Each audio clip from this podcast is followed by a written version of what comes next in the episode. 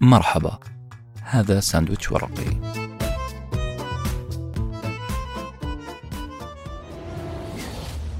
عزيزي المستمع، عزيزتي المستمعة، مساء الخير، صباح الخير، كل أوقاتكم إن شاء الله خير.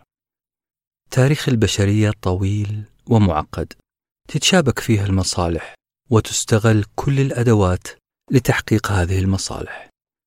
إحدى الأدوات هي شعر الوجه. نعم، لعب الشارب واللحية أدوارا مهمة في صناعة الحضارات أو هدمها. هذه الحلقة بعنوان شوارب خطرة هي عمل فني لكتاب ألف موستاش أو قصة الألف شارب، من خلالها راح نتجول بشكل خاطف على حضارات البشر وتاريخ الدول. كتب هذه الحلقة وألقاها أنس بن حسين. قام بتنفيذ المونتاج الصوتي فريق نوطة ورقية. بداية القصة. في يوم من الأيام اشتريت بيت أثري في حي شعبي. بصراحة ما كان بيت، كان شقة صغيرة، شقة مهجورة وأثرية. كنت أتأمل في البيت سواء كان بشاعته أو حلاوته.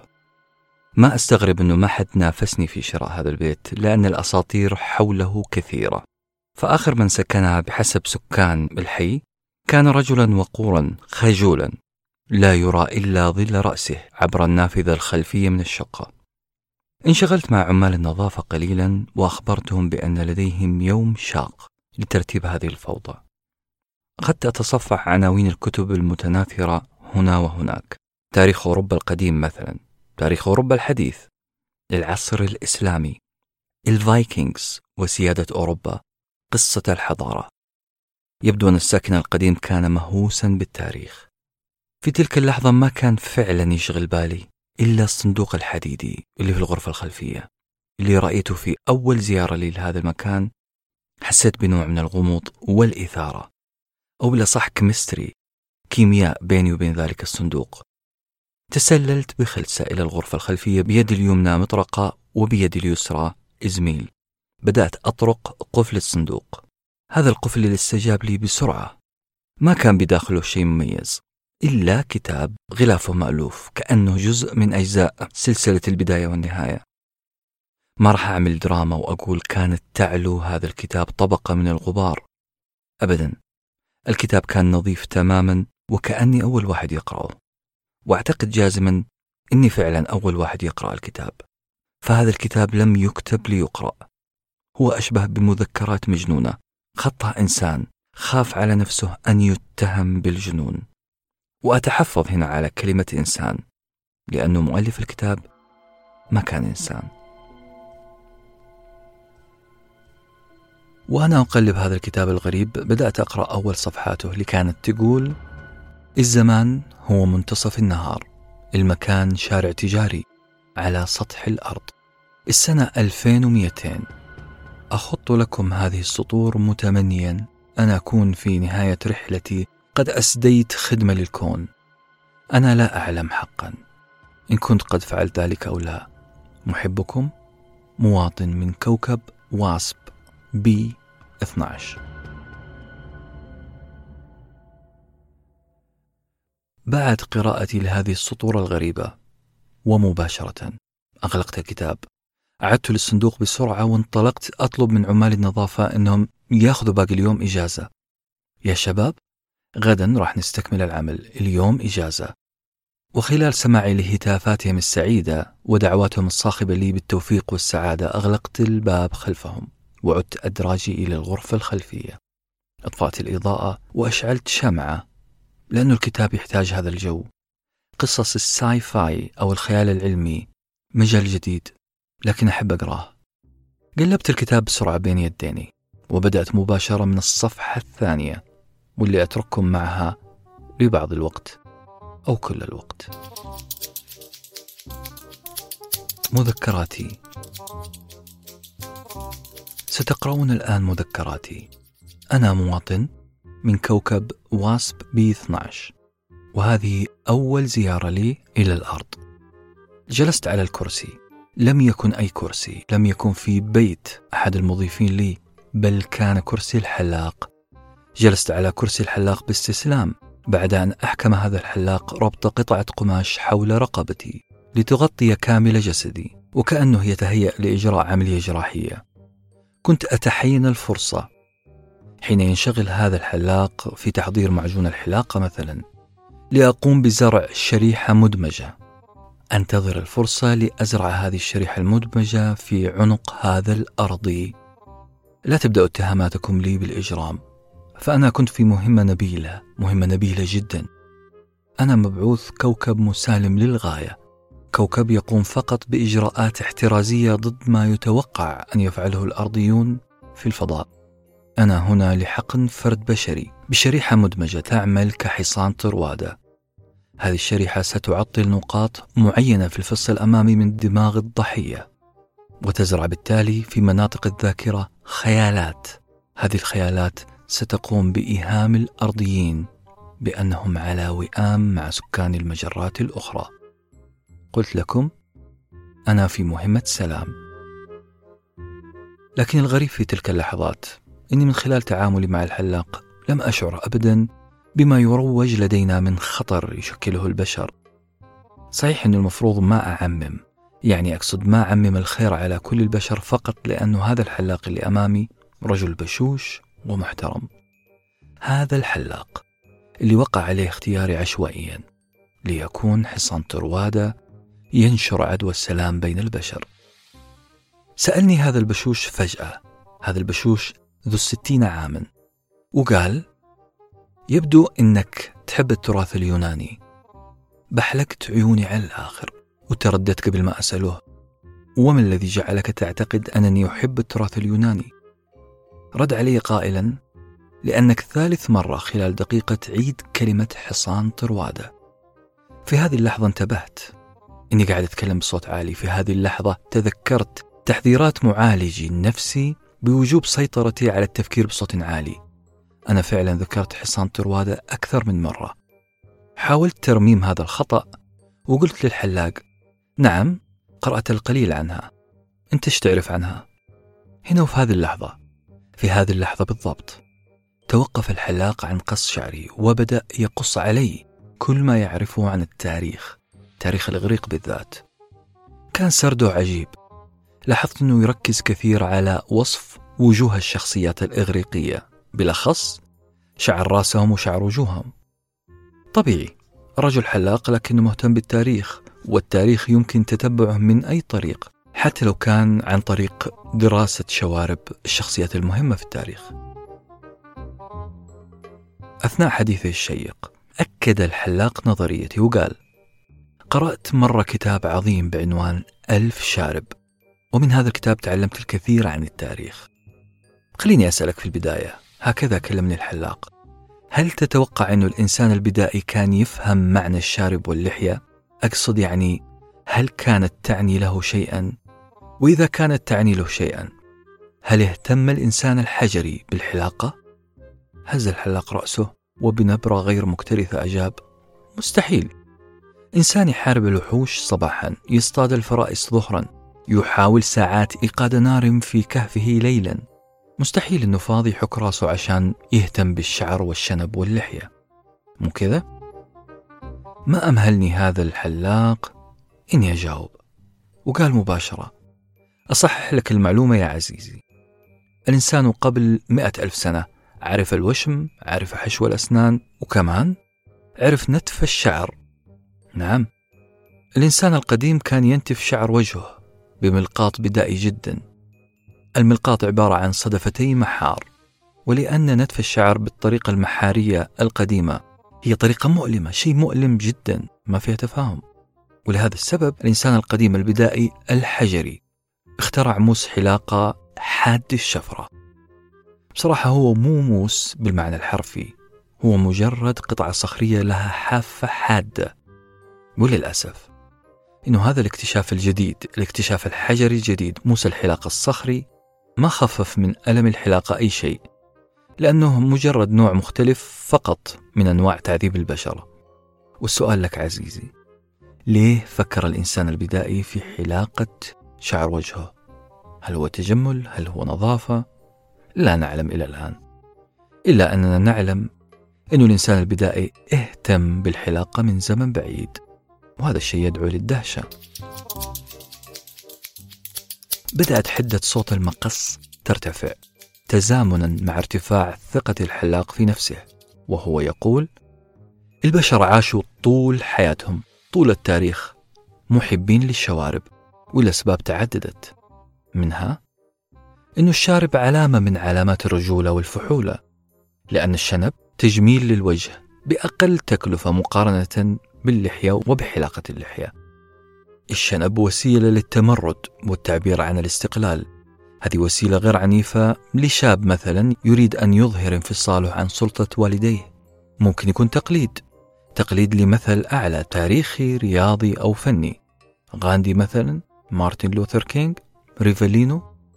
الشنب كذلك يعطيك كريدت في بعض الأعمال الوظيفية زي أصحاب الرتب العسكرية أو مروضي الأسود. الشنب مثل التاتو يساعد حامله على بدء محادثة خاصة مع الجنس الآخر. الشنب مفيد في وقت الفراغ للتسلية، خاصة إذا عرفتم أن الرجل الطبيعي يلمس شاربه سبعمئة وستين مرة في اليوم. الشوارب ممكن تزيد من فرصك في الزواج، وهذا الشيء ملاحظ في كل العصور. وأخيرا الشارب قد يعطيك بصمة شخصية مختلفة عن كل أقرانك. الشوارب كانت ولا زالت مهمة في حياة البشر. توقف الحلاق عن الكلام لوهلة، بدأ ينظر نظرة متفحصة لشعري الغير طبيعي. إلى الآن هو لا يعلم أنني فضائي، لا يعلم أن المهمة التي أتيت لأجلها، لا يعلم أنني سأغرز شريحة تروي أو طروادة في عنقه بعد قليل. هز الحلاق رأسه وهو يتفحص شعري الغريب، كان كأنه يبحث عن صورة سابقة خزنها في ذاكرته عن نوع من الشعر أو الرؤوس مشابه لرأسي أو شعري. استكمل الحلاق كلامه قائلا: أتعلم أن تاريخ البشر ينقسم لقسمين رئيسيين، مرحلة اسمها مرحلة ما قبل التاريخ، ومرحلة اسمها ما بعد التاريخ. ولا يغرك كلمة ما قبل التاريخ، احنا نقصد فيها أنه كل التاريخ اللي سبق مرحلة الكتابة والتدوين الإنساني. بالعربي البسيط يا ابني، عصور ما قبل التاريخ هي العصور اللي ظهرت قبل المخطوطات الواضحة والكاملة، يعني عصور قديمة جدا من ثلاثة مليون سنة إلى أن ظهرت الكتابة في العراق في عهد الدولة السومرية. يعني من ثلاثة مليون سنة إلى السومرية يسمى ما قبل التاريخ. عصور ما قبل التاريخ ثلاثة: العصر الحجري، العصر البرونزي، العصر الحديدي. لكن لما نتكلم عن إنسان ما بعد التاريخ لابد أن نتكلم عن السومريين، سومري العراق قبل ثلاثة آلاف وأربعمئة سنة قبل الميلاد. السومريين كانوا محبين للكتابة ومحبين لشيء آخر، شعر الوجه. أكمل الحلاق: دعني ألخص لك بشكل سريع ما حصل في منطقة الشرق الأوسط، لأنها منطقة حساسة ومهمة في التاريخ. بشكل أدق خليني أحكيك عن منطقة الشرق الأوسط منذ اكتشاف الكتابة وحتى ما بعد ميلاد المسيح. ظهرت في الشرق الأوسط ثقافات كثيرة، كل واحدة تلتهم الأخرى. بعض هذه الثقافات والحضارات والدول كانت تتنافس على الصدارة، ومعظمها كانت عينها على خيرات جيرانها.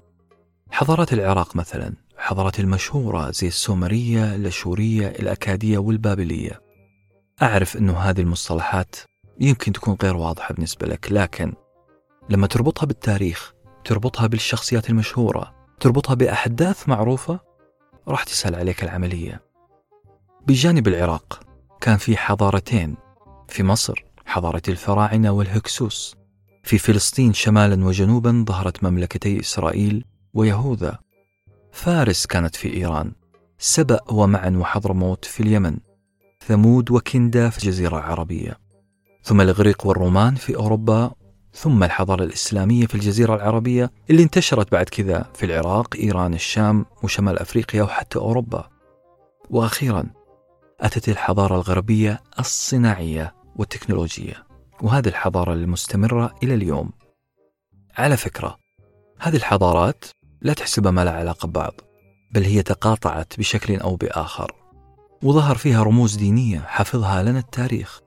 أعتقد لو ربطنا هذه العصور وهذه الدول وهذه الحضارات بالأنبياء حيسهل علينا تصور شكل وأزمان هذه الدول. موافق؟ على بركة الله. في هذه اللحظة دخل الحلاق بفاصل موسيقي بالمقصات وبدأ يتحدث. الدولة السومرية اللي ظهرت فيها الكتابة لأول مرة تسيدت منطقة العراق. بعدها بفترة جاء النبي إبراهيم والملقب بأبي الأنبياء. إبراهيم عليه السلام تقريبا عاش في عام ألفين قبل الميلاد. ألفين قبل الميلاد يعني أنه عاصر حضارتين، واحدة في العراق اسمها بابل وواحدة في مصر اسمها الهكسوس. قد يكون النبي إبراهيم قد لحق بحكم ملك بابل السادس حمورابي. هذا الملك قدم للبشرية أول دستور كان فيه تفصيلات قانونية دقيقة جدا. ولد لإبراهيم ابن اسمه إسحاق ليلد يعقوب ثم يولد النبي يوسف. النبي يوسف عاش سنة ألف وثمانمئة قبل الميلاد. عاش فين؟ معروف القصة، عاش في مصر، بالتحديد في كنف الحضارة الهكسوسية. نعم، الهكسوس استولوا على الحكم من الفراعنة القدماء، لكن الفراعنة رجعوا وأخذوا الحكم من الهكسوس بعد ذلك. النبي يوسف في عصر الهكسوس تولى منصب كبير جدا، وهذا الشيء سهل لبني إسرائيل بالتغلغل داخل الأراضي المصرية الغنية. زاد عدد بني إسرائيل في مصر، فظهر النبي موسى عام ألف وأربعمئة قبل الميلاد في مصر أيضا، لكن هذه المرة عاد في عصر الفراعنة اللي هزموا الهكسوس، بالتحديد في عصر ملك اسمه رمسيس الثاني، واللي يعتقد تاريخيا أنه هو فرعون اللي غرق، لكن هذا الشيء فيه خلاف كبير. ما علينا من الخلافات. خرج موسى عليه السلام من مصر وعاد لسيناء، وبعد فترة زمنية من التيه استطاع بني إسرائيل بناء مملكة في أرض كنعان اللي هي فلسطين. حكم هذه المملكة النبي داود عام ألف قبل الميلاد، ثم سليمان عام تسعمئة قبل الميلاد. لكن حصلت خلافات بين أحفاد هؤلاء الأنبياء. المملكة اليهودية انقسمت إلى مملكتين، ثم اختفت هذه المملكتين من قبل العراقيين. من في في العراق؟ الأشوريين والبابليين. في فترة مقاربة لهذه الفترة انهار سد مأرب، وانهيار سد مأرب يعني طوفان، يعني سيول، يعني انهيار لحضارة سبأ في اليمن، يعني هروب ما يقارب نصف مليون شخص من أهل سبأ. هربوا إلى الشمال، فتظهر شمال شرق الجزيرة العربية حضارة اسمها حضارة فارس، هي اللي حاربت العراقيين، أقصد البابليين في العراق، واستولت على فلسطين وسمحت لليهود بالعودة إلى فلسطين. هذا السماح بالعودة سماه بعض المؤرخين بوعد بالفور الأول. في هذه الفترة، فترة الخمسمية قبل الميلاد إلى أربعمئة قبل الميلاد، ظهرت حضارة اليونان في أوروبا. توهج فيهم قائد اسمه الإسكندر المقدوني، هزم دولة فارس سنة ثلاثمئة قبل الميلاد. الإسكندر المقدوني ما هزم فارس فقط، بل أسس في مصر مدينة لا تزال تسمى باسمه إلى الآن، مدينة الإسكندرية. تحول المسمى إلى الدولة البطلمية. لكن هذه الدولة ما استمرت كثير، لأنه ظهرت قوة عظمى جاية من الشمال، الدولة الرومانية. هذه الدولة اللي عاصمتها روما استطاعت أن تنهي حكم الإغريق في مصر، وكان آخر حاكم في الدولة البطلمية في مصر اسم معروف جدا، كليوباترا. هذا الكلام حصل متى يا جماعة؟ قبل خمسة وثلاثين سنة تقريبا قبل ميلاد المسيح. الآن مصر، فلسطين ومعظم دول الشرق الأوسط أصبحت تحت الحكم الروماني. لكن من جاهم بعد كذا؟ جينا إحنا، جاء العرب والمسلمون إليها بحضارة إسلامية. استمرت هذه الحضارة دهرا من الزمن لتأتي أوروبا في الأخير، أو العالم الغربي عموما، بحضارة صناعية قوية تستمر إلى اليوم. وعلى فكرة، في كل هذه العصور اللي سمعتها، في كل هذه الحضارات اللي أنهت كل واحدة الثانية، كان الشارب واللحية علامة فارقة ومهمة تبرز انتماء أو عداوة. هذه الشوارب واللحى اللي كانت تنعت أحيانا بالتدين، بالجنون، بالهمجية أو بالوقار. فالشعب الذي يربي شواربه يأتيه المنافسين وينعتونه بالهمجية، وتنتشر بينهم موضة حلق اللحية والشنب، فيأتي أعداء للثانين ويتهمونهم بأنهم رجال ناعمين ما هم رجال قتال، وهكذا. كانت الشوارب حاضرة في كل عصر وتصرخ بالعداوة والانتماء بدون لسان. ما أكذب عليكم، أثناء جلوسي عند هذا الحلاق واستماعي له أعجبني سرده التاريخي بهذا الشكل. كنت أعتقد أنه مسألة التاريخ البشري معقدة أعقد من كذا شوية، لكن واضح أن هذا الرجل هو دليل ممتاز لكي أفهم ما حصل على الأرض. لذلك راح أجل شوية مهمتي، مو لازم الآن أزرع شريحتي في عنق هذا الرجل، بل استبدلت ذلك بسؤال سألته قائلا: أسمعك تستخدم الأرقام كثير، تستخدم التواريخ بإتقان، هل أنت واثق من هذه الأرقام؟ رد علي الحلاق وحواجبه تكاد تلتصق بشعر رأسه من فرط الإعجاب بنفسه، وقال: لا تأخذ أرقامي كشيء موثوق مئة في المئة، فهي ليست دقيقة تماما. إحنا البشر نميل للنسبية والكلام النسبي، يعني أقرب الأرقام للصحة. ذاكرتي ما هي قوية كما تعتقد، أنا أحاول أن أعطيك الأرقام الأقرب للصحة. لا تثق في الأرقام دائما، حتى لو كانت صادرة من منشورات طبية تدعي الدقة. فمثلا يعتقد أن الإنسان يمتلك خمسة مليون بصيلة شعر، وهذا العدد أكثر ثلاثة أضعاف من عددها عند الغوريلا، وأقل قليلا من الشمبانزي. ملاحظ معي الأرقام؟ هل تعتقد أن أرقام دقيقة تماما؟ هل فيه إنسان فاضي لدرجة أنه قاعد يعد كل بصيلة شعر عند أخيه الإنسان؟ وحتى لو كان فاضي، هل في غوريلا راح تسمح للباحث الزيولوجي بأنه يعد شعرها بكل أريحية؟ هذه الأرقام نسبية أقرب للصحة.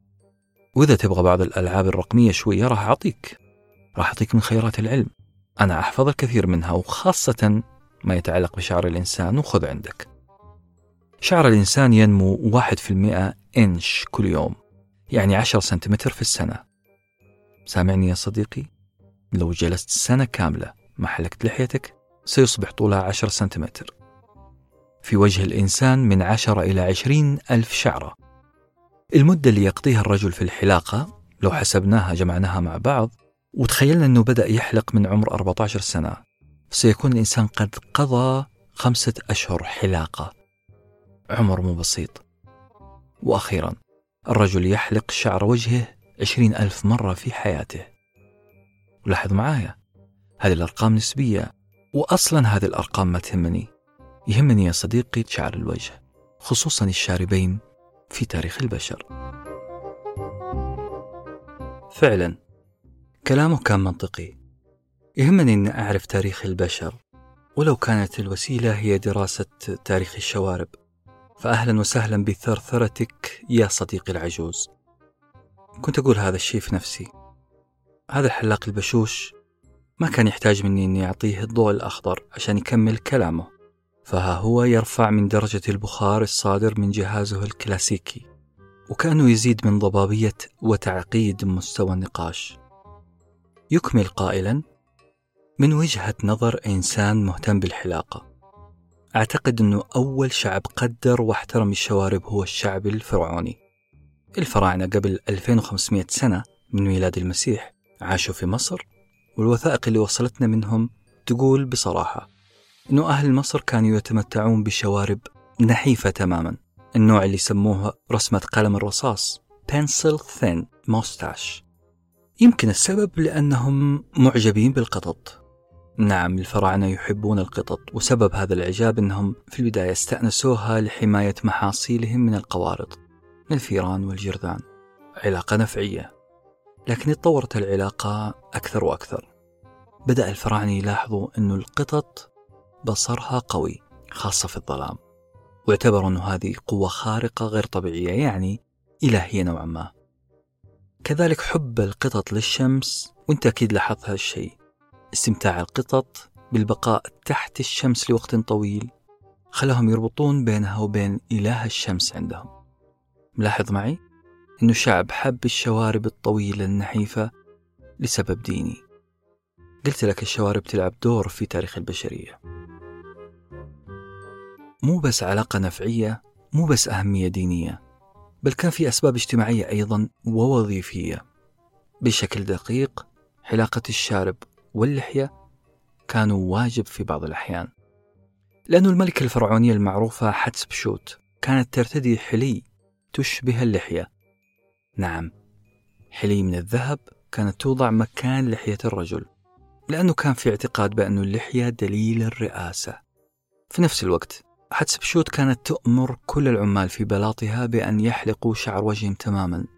واضح من هذا الإجراء أنه إجراء للتفرقة بين الحاكم والمحكوم، نوع من الطبقية، نوع من التمييز. إذن شعر الوجه كان يستخدم لأغراض وظيفية، أغراض اجتماعية. وعشان تتأكد، شوف يا صديقي صور التماثيل الخاصة بالملكة حتشبسوت، وحتعرف أنها كانت بين قوسين ملتحية بالذهب لغرض وظيفي. في العراق كان الوضع مختلف شوية. الأشوريين اللي قلنا قبل شوي أنهم أنهوا مملكة اليهود في فلسطين، الأشوريين كان لهم لحى واضحة، لكن الجنود لا، لازم يحلقوا اللحية ويتركوا الشوارب، وكل هذا للتفريق. ملاحظين التفاوت؟ الملك بلحية والجندي بشنب. وأعتقد أنه اهتمام الأشوريين بالشنبات كان نوع من التنافس القوي جدا بينهم وبين الفرس ذوي الشوارب أيضا، لعلها معركة نفسية بالشوارب، مين ينهزم نفسيا أول، إحنا ولا أنتم؟ دولة فارس زي ما قلنا قضت على دول العراق، وقعدت موضة الشوارب الفارسية إلى عهد قريب، إلى عهود الإسلام. بعث النبي محمد صلى الله عليه وسلم في الجزيرة العربية، وفضل أنه المسلمين يخالفوا الفرس شكلا ومضمونا، وتم رفض الشوارب الكثة لهذا السبب. وعلى بعد آلاف الأميال من هذا الخلاف العربي الفارسي حول الشنبات، كان في قصة حب عنيفة للشوارب يعيشها الصينيون. الفيلسوف الصيني كونفوشيوس وقبل ميلاد المسيح بخمسمائة سنة قال جملة قوية جدا، قال الرجل بلا شارب هو رجل بلا روح. أتمنى أنك ما تخرج الشارع وتدور على أي واحد حالق شواربه وتقول له هذه العبارة، لأنها قديمة، خمسمائة سنة قبل الميلاد.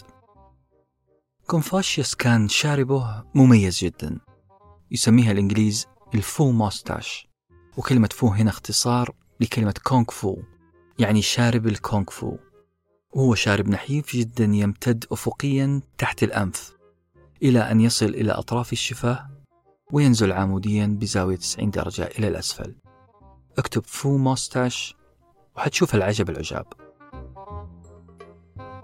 عزيزي قارئ المذكرات، لا أخفيك أنني كنت أشعر بالسعادة مع هذا الحلاق، وبدأت أسأل نفسي كيف لي أن أتعدى عليه وألعب في برمجة عقله، بينما هذا العقل مليء بالجمال والانسياب الفكري.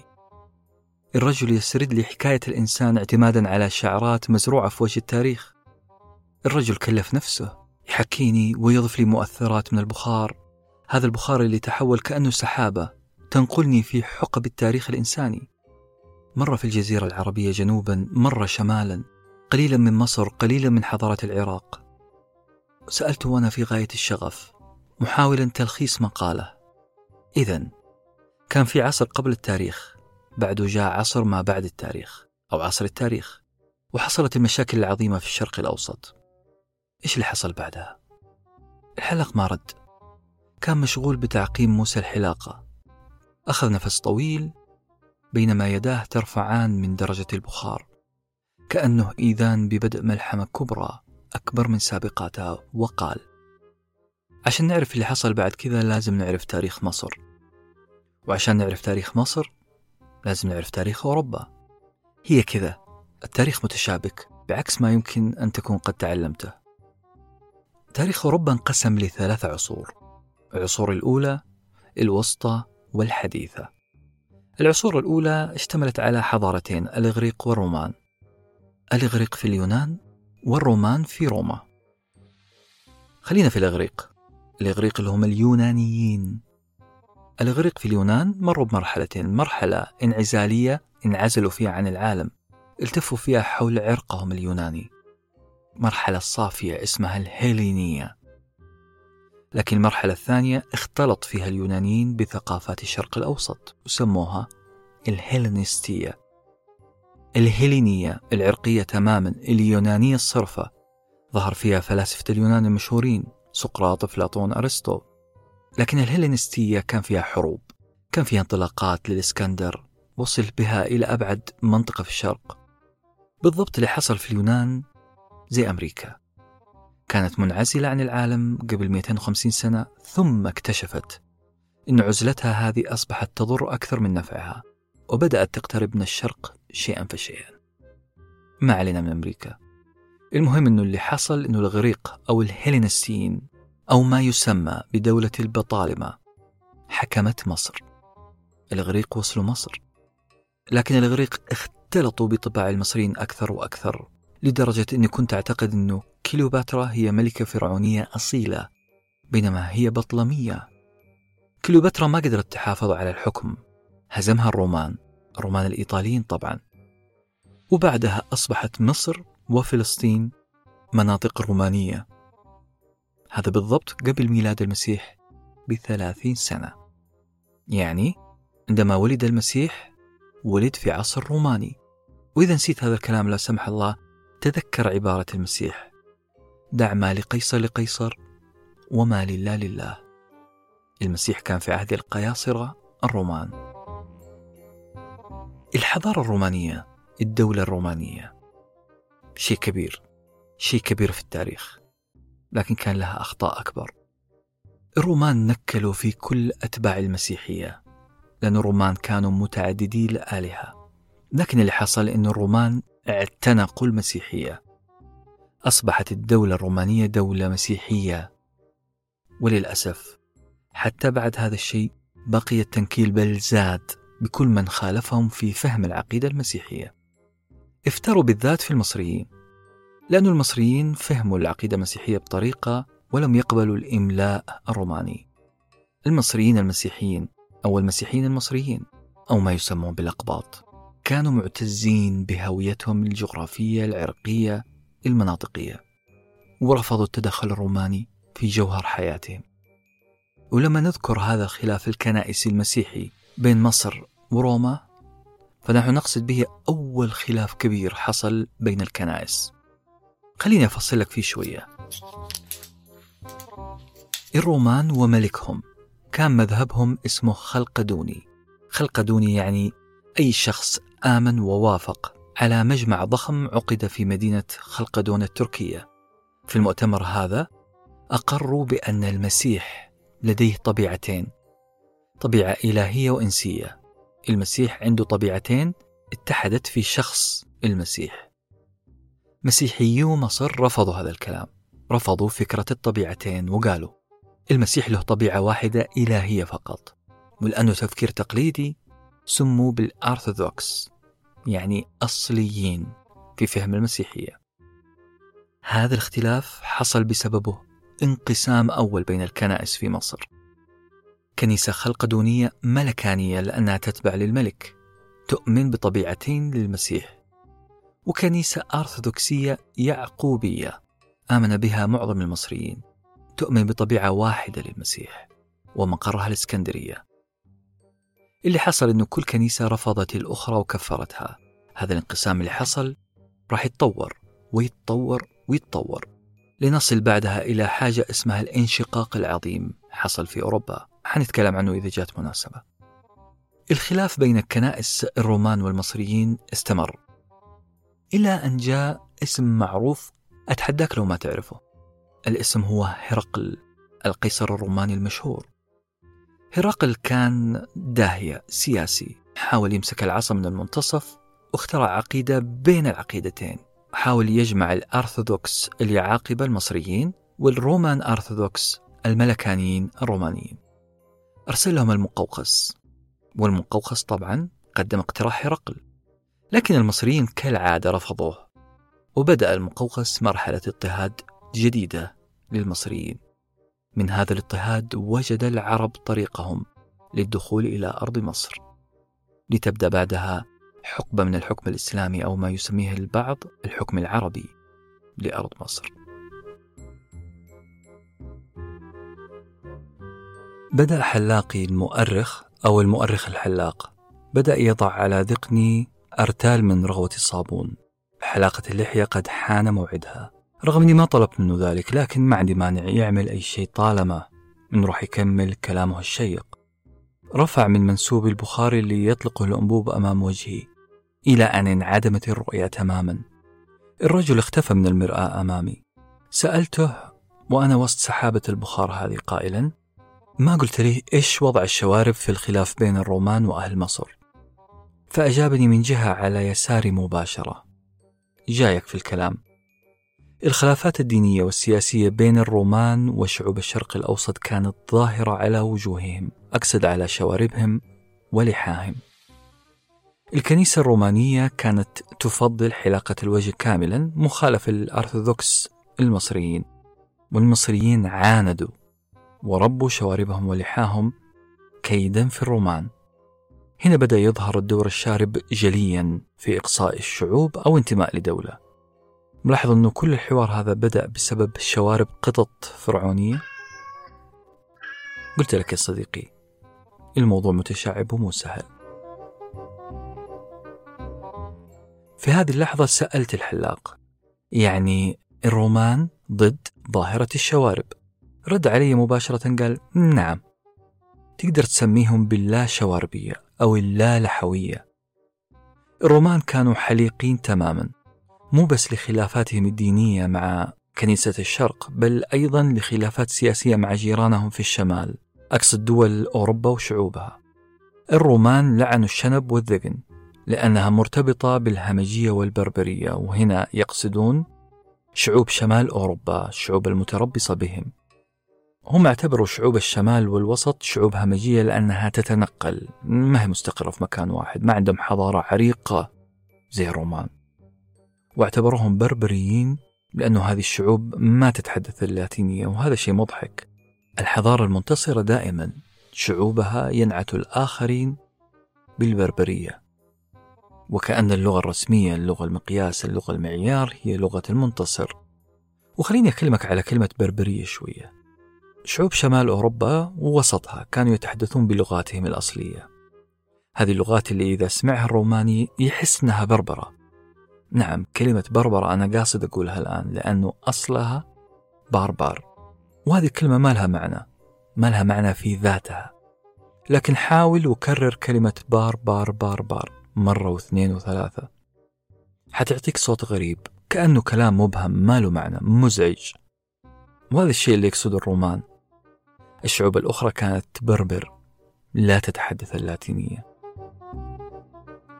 الشاهد، الرومان كان عندهم أعداء في أوروبا في الشمال، كلهم تقريبا من ذوي الشوارب واللحى.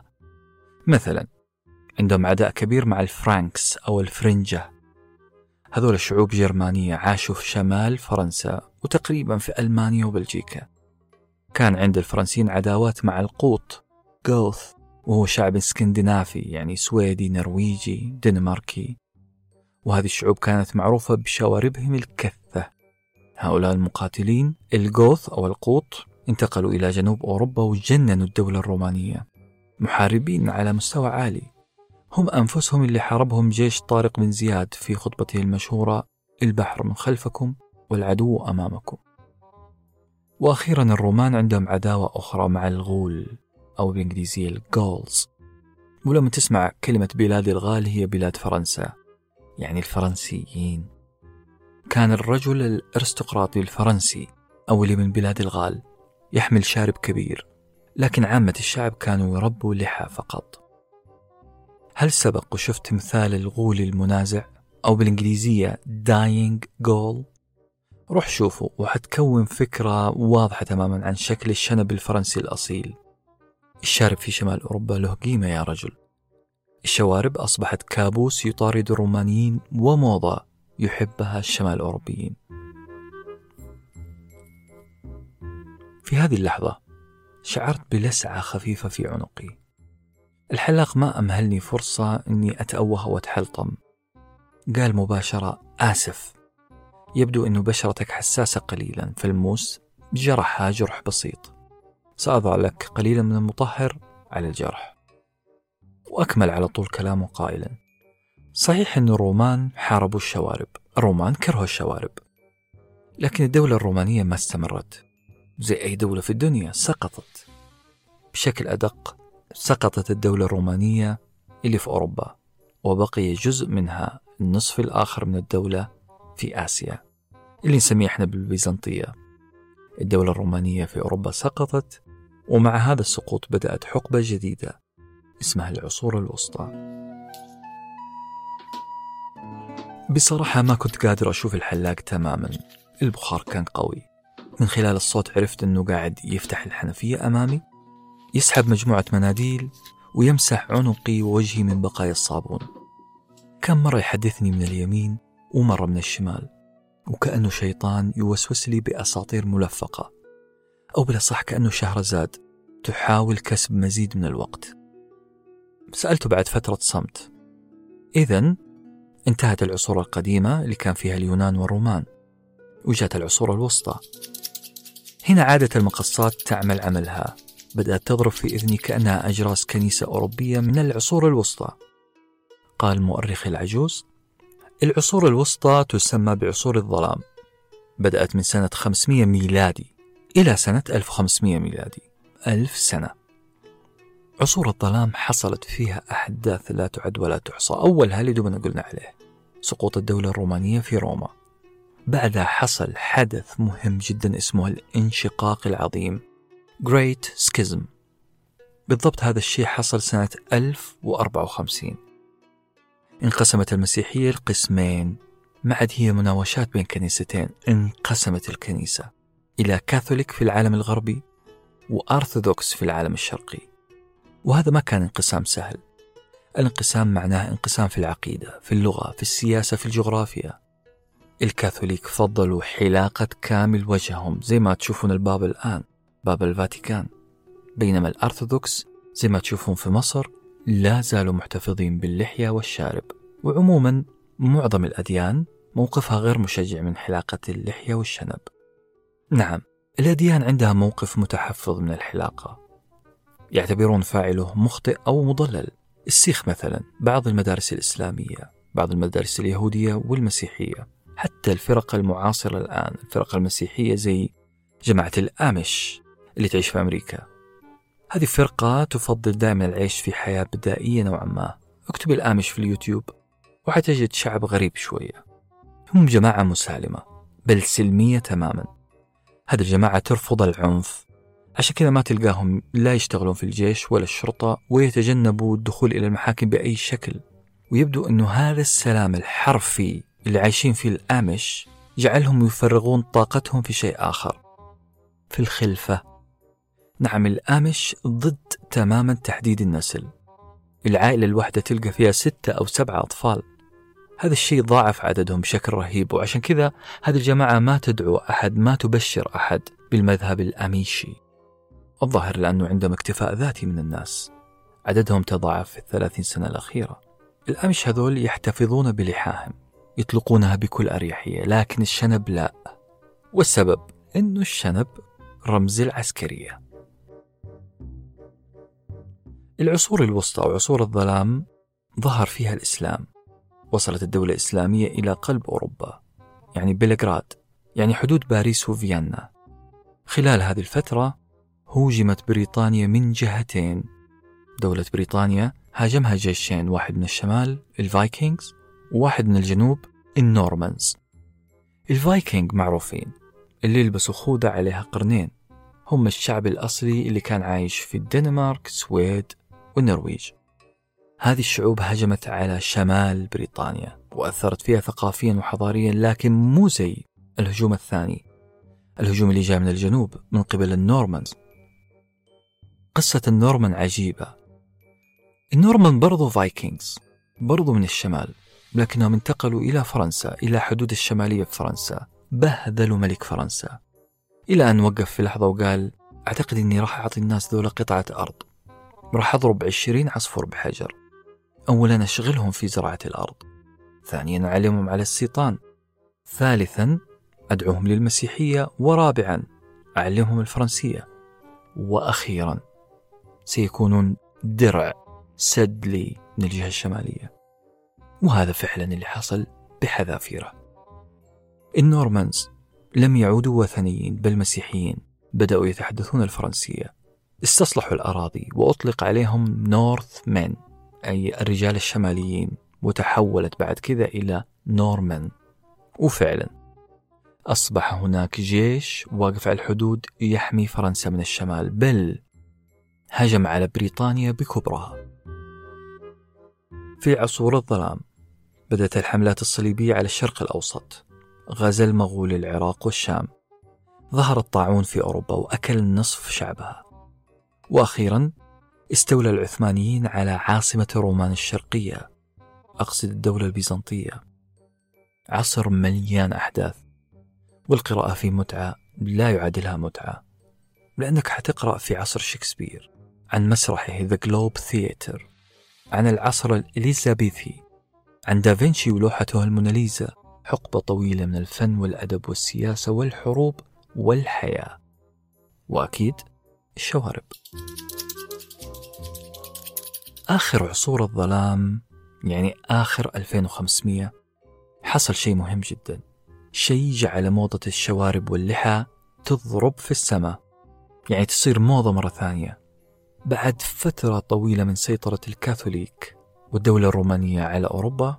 بدأت الأحقاد تتزايد على هذه السلطة، سلطة الكنيسة الكاثوليكية، الكنيسة الجامعة لكنائس الأرض.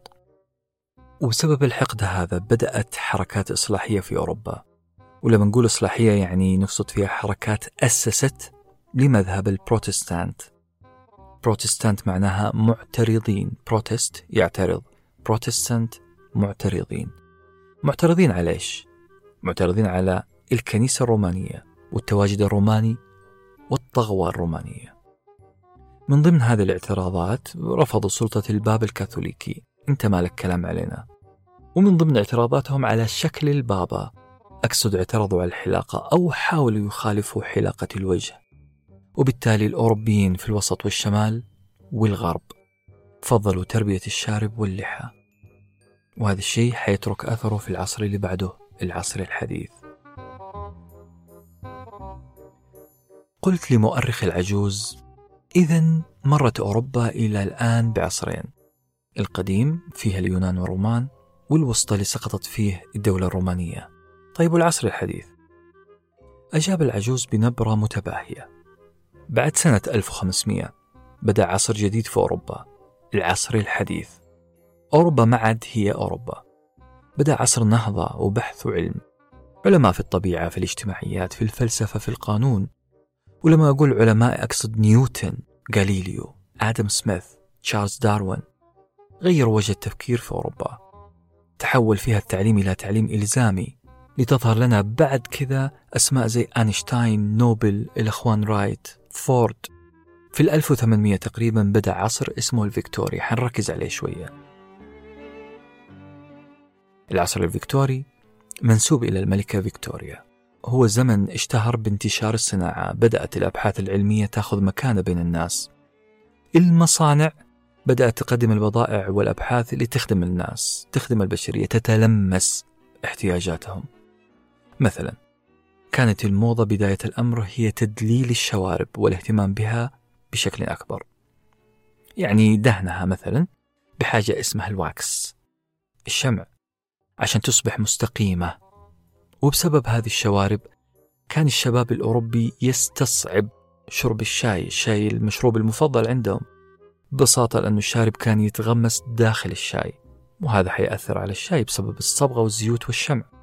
لذلك المصانع بدأت تقدم خدماتها، قدمت مستلزمات للشوارب، هذه أعتقد أنك ما سمعت عنها قبل كذا. مثلا استخدموا أداة اسمها واقي الشارب، وهذا عبارة عن غطاء يغطي ربع الكوب وفي فتحة صغيرة جدا تسمح بارتشاف الشاي. في هذا العصر برضو اخترعوا اكسسوارات جميلة للشارب، حاجة زي المطاط، وهذا المطاط يحاول أن يدعم شكل الشارب بأي وضعية تحب تعملها. لاحظ معايا هذه التفاصيل تقول لك أنه العصر الفيكتوري عصر الشنبات. لكن ما في شيء يقعد على حاله، في الألف وتسعمية انقلب الحال، انقلبت الدنيا، الشارب بدأ يكتسب سمعة سيئة. وأنا ماني مستغرب طبعا، لأنه من ألف وتسعمية وطالع بدأت وجوه جبابرة، جبابرة حرب زي هتلر وستالين، بدأت تعتليها الشوارب. هذا العداء للشوارب أخذ مليون شكل وشكل. السينما مثلا شوهت صورة الشنب بطريقة مباشرة أو غير مباشرة. التقارير الطبية كمان شوهت صحية الشنب. السينما بدأت تركز على صورة الرجل ذو الشارب بأنه مخادع، عنيف، داهية، مغوي للأطفال وللنساء. أوف. الدراسات الطبية برضو بدأت تحذر الناس من الشوارب، الرجال طبعا. فمثلا دراسة فرنسية نشرتها نيويورك تايمز، عنوانها الشنب ميناء الجراثيم، كيف للقبلة أن تترك كمية كبيرة من البكتيريا على شفاه الفتاة الفرنسية. العنوان الحالي يودي في داهية. مقالة بريطانية ثانية أكدت أن مقولة الشارب هو لحاف الأنف هي مقولة مضللة. الشارب لحاف الأنف يعني الشارب بيدفي الأنف، فلذلك ما حيجيك برد أو إنفلونزا. المقالة تقول أبدا، الشارب هو البيئة المناسبة لاستوطان الميكروبات. وهكذا انقلب الشنب على الرجال وصار يحمل صورة أقرب للسلبية. إذن العصر الحديث كان فيه فقط الفترة الفيكتورية هي اللي احترمت الشنب، لكن الفترات اللي بعدها حاربت الشنب.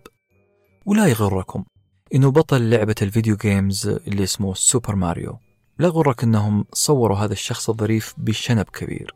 تراها ما هي محاولة لتلميع صورة الشوارب، كل ما هنالك إنه السيد ميا موتو صاحب شركة نينتندو ما كان عنده التقنية اللازمة والكافية عشان يرسم تعابير وجه ماريو، لذلك فضل إنه يضع له شارب كثيف جدا وقبعة حمراء تغطي معظم الملامح. الشنب أقرب للسلبية. صدر صوت تنبيه من ساعة كان يرتديها الحلاق، أوقفها بسرعة ورفع من وتيرة جهاز البخار ووتيرة حديثه. لم أرغب أبدا في أنهاء هذا السرد الجميل، حتى لو كان هذا السرد راح يأخر تنفيذ مهمتي مهمتي في زرع الشريحة الطروادية في جسده الضعيف. أكمل الحلاق قائلا: أدوات الحلاقة تطورت من صدفتين إلى أمواس جيليت، والتطور هذا مر بمراحل كثيرة. في العصر الروماني انتشرت مكنة حلاقة فخمة فخمة جدا، وأقصد طبعا في عصرهم، كان اسمها نوفاسيلا، وهي أداة حديدية فيها ثلاث فتحات تضع فيها أصابعك، في طرفها موس حديدي، موس من الحديد. واو. هذه الأداة كانت تحلق بشكل أفضل، لأول مرة في التاريخ يحلق الرجل لحيته بهذه الطريقة المتطورة، لكن كان فيها مشكلة.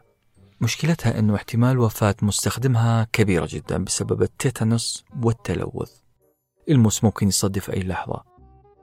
بقيت الأمواس تتطور قليلا في كل عصر، إلى أن وصلنا سنة ألف وسبعمائة وسبعين صنع فيها أول موس آمن. إيش يعني موس آمن؟ يعني أخيرا شخص ما تأمل في الموس وقال: أنا ألاحظ أنه قطعات الموس لجلد الإنسان كثيرة، لذلك راح أحط قطعة خشبية موازية للموس وكأنها دليل تدل الموس على الم... على مدى العمق اللي المفروض أدخل عليه. كان اختراع كبير جدا لدرجة أنه المخترع أصدر كتيب سيلف هيلب، مساعدة ذاتية. اسم الكتيب فن تعلم الحلاقة بنفسك، The Art of Learning to Shave by Yourself. وإصدار كتيب عن الحلاقة مؤشر قوي جدا. الحلاقة بدأت تتشخصن، الناس قادرين الآن على شراء أمواس والحلاقة بنفسهم. استمرت هذه العملية إلين جاء واحد اسمه مايكل فاراداي، واتذكر هذا الاسم يا عزيزي لأنه هو اللي أنقذني وأنقذك من أخطار الحلاقة، واللي عمل نقلة في صناعة الأمواس. مايكل فاراداي في ألف وثمانمائة ميلادي استطاع أنه يمزج قليل من الفضة بالحديد. وليش ندمج الاثنين؟ ببساطة المعدن راح يصير أقوى وحتزيد حدة شفرة الحلاقة، في نفس الوقت تعرضها للصدأ راح يقل. بعدها تطورت الأمواس خلال المئتين سنة التالية، تطورت في كل شيء، في مسكتها، في نوع الأمواس، في حدتها، في تقنياتها، في الزيوت المضافة لها، إلى أن نجح الإنجليز في تطوير الأمواس بطريقة فظيعة. صار للموس مساك يسهل لنا التحكم بشكل أكبر أثناء الحلاقة. ويظهر بعدها عملاق كبير كلنا نعرفه، جيليت، شركة ضخمة طورت أدوات الحلاقة وأضافت موس ثاني مع الموس الأول، ما عاد صار موس وحداني. وأضافوا لأداة الحلاقة تقنية اسمها البيفوتينج أو الميكانيكية المحورية للأمواس، وسموا هذه الأمواس آترا. آترا ملاحظ؟ اسم فخم يوحيلك بأنها تقنية نظام دفاعي كوني، وهي ببساطة أسهل من كذا. آترا هي اختصار لكلمة Automatic Tracking Razor، ومعناها الموس المتتبع بشكل آلي، وهي ببساطة وضع الموس على محور يسمح له بالتحرك على هذا المحور، يعني حركة انسيابية أكثر مع الوجه. عموما مشكورين جلات، ومشكورين أكثر لما أطلقت المفاجأة في عام ألف وتسعمائة وثمانية وتسعين، أطلقت موس ثلاثي الشفرات، هذا الاختراع اللي كان محاط بالسرية، لتصل تكلفة أبحاث هذا الاختراع إلى سبعمائة وخمسين مليون دولار. سبعمائة وخمسين مليون دولار. حركت حاجبيني بنرجسية فضائية، حبيت أفهم الحلاق إني ماشي معه على الخط، إني بدأت أفهم وأحلل التاريخ من خلال أرقام وأحداث كلها لها علاقة بالشوارب وحلاقة الشوارب. سبعمائة وخمسين مليون دولار معناها أنه ثقافة الحلاقة هي ثقافة العصر اللي احنا فيه، معناها المكاين هذه لازم تكسب، معناها إعلانات أكثر، معناها تقارير طبية تفضل الحلاقة على تربية الشنب والدقن. لكن لا، الحروب متساوية، الموضة تطلع هنا يجي لها عداء في الجهة الثانية، تختفي من هنا تظهر هنا وهكذا. لكن تبقى الصورة العامة للعصر الحديث إنه الحلاقة هي القاعدة والشوارب واللحية هي الاستثناء. سردت هذه الاستنتاجات العظيمة بصوت واضح، لكن استغربت أن صديقي الحلاق لم يرد. استمر المكان في صمت لمدة دقيقة، ما وجدت تجاوب منه، وماني قادر أشوفه بسبب الضباب، بسبب البخار. أخيرا سمعته يتمتم بهدوء وبلغة غير واضحة ما ارتحت لها، كأنها ترانيم مقدسة أخذها الحلاق من عصر من العصور القديمة اللي كان يكلمنا عنها. قلبي ارتاب، لذلك كردة فعل طبيعية حاولت أني أنزع قطعة القماش اللي تحيط بي، حاولت أوقف على حالي، لكن لا يدي ولا حالي ما طاوعوني، قدمي كذلك، جسمي كله خائر القوة، أنا منهك مخدر بالأصح. ويا للمفاجآت المتتالية، عندما قشع الغبار من أمامي في المرآة وجدت شعري كما هو لم يتغير، وجدت قطعتين من اللصق الطبي على رقبتي، وجدت الحلاق يتهامس مع شخص حليق تماما يرتدي نظارة سوداء. ومع تزايد الرعب في قلبي التفت الحلاق لصورتي في المرآة، وبنظرة حانية قال: لا تقلق، راح يتشافى جرحك، وحتتصالح مناعتك مع شريحة تروي اثنين اللي زرعناها في عنقك. مقرك الهادئ على الأرض راح يكون جاهز حالما تنجح في نشر عدوى النزاع والانشقاق على كوكبكم الصغير. وقتها بالكاد قاعد أستوعب كلامه، بدأت عيناي تخفتان شيئا فشيئا قبل أن تغلق تماما. اقترب الحلاق مني وهمس: لا تنسى يا عزيزي أن تكتب مذكراتك. وها أنا ذا أخط مذكراتي، هذه المذكرات لمدتها ساعة، ساعة عن التاريخ وعن شوارب خطيرة.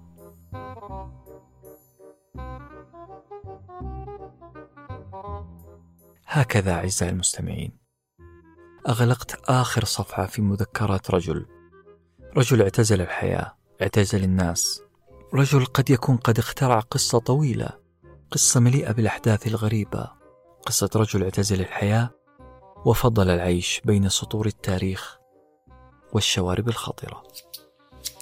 في حفظ الله.